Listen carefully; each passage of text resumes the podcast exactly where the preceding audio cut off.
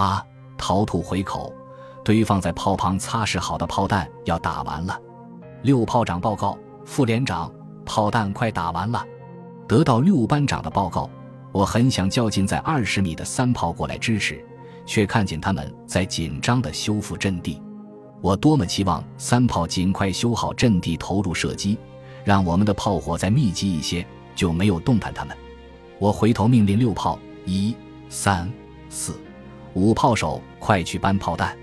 我又挥手向我身边的两个无线通信兵喊道：“你们也去！”四个炮手和两个通信兵到炮后一百米外的弹药掩蔽所去搬炮弹，只剩下炮长、瞄准手、二炮手在操作火炮，人不够用了。这门炮一定不能停！我暗下决心，把通话器音量开到最大，扔下听筒，加入了六炮的战斗。我和二炮手，他一发我一发的轮流装填炮弹，退出的弹壳他一脚我一脚的踢到炮后。二炮手抱着炮弹对准了炮膛，前弓步，右手猛推，咣当一声，炮栓锁住炮膛。二炮手一怔说：“不好，一发简装药。”本来我们打的是全装药炮弹，简装药是他在推装时猛然发现的。退弹换装炮弹要耽搁时间，我脱口而出。表尺加二十放，这句紧急情况下根据经验下达的口令，是修正简装药与全装药的射击距离差，射弹不能偏离目标太远，但只能远不能近，因为近处是我们的人。一、三、四、五炮手每人背一箱炮弹，急速地跑回炮位放下，转身回去了。刚搬回的炮弹还涂着黄油，火炮气浪把土和草沫吹到上面，粘得很牢。用竹片都很难刮下来，带着泥土和草沫的炮弹装填非常困难，我们就用三角木往炮膛里卸，弹壳退不出来就用手扳抽筒器抽弹壳。停止射击，指挥所下达了口令，我们终于炮火未断，坚持到了最后。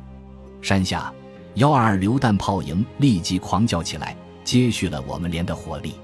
我步兵要转入进攻，四分多钟。我们的六炮发射六十七发炮弹，严重超过标称最高射速，炮身像是火烧过一样黑红。火炮跳出阵地，完全是我指挥失误所致。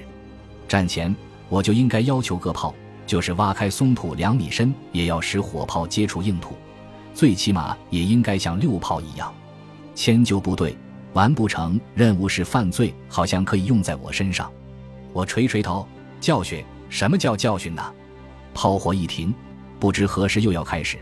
我马上跑到三炮指挥修复阵地，班长和炮手们都在紧张地修复炮位。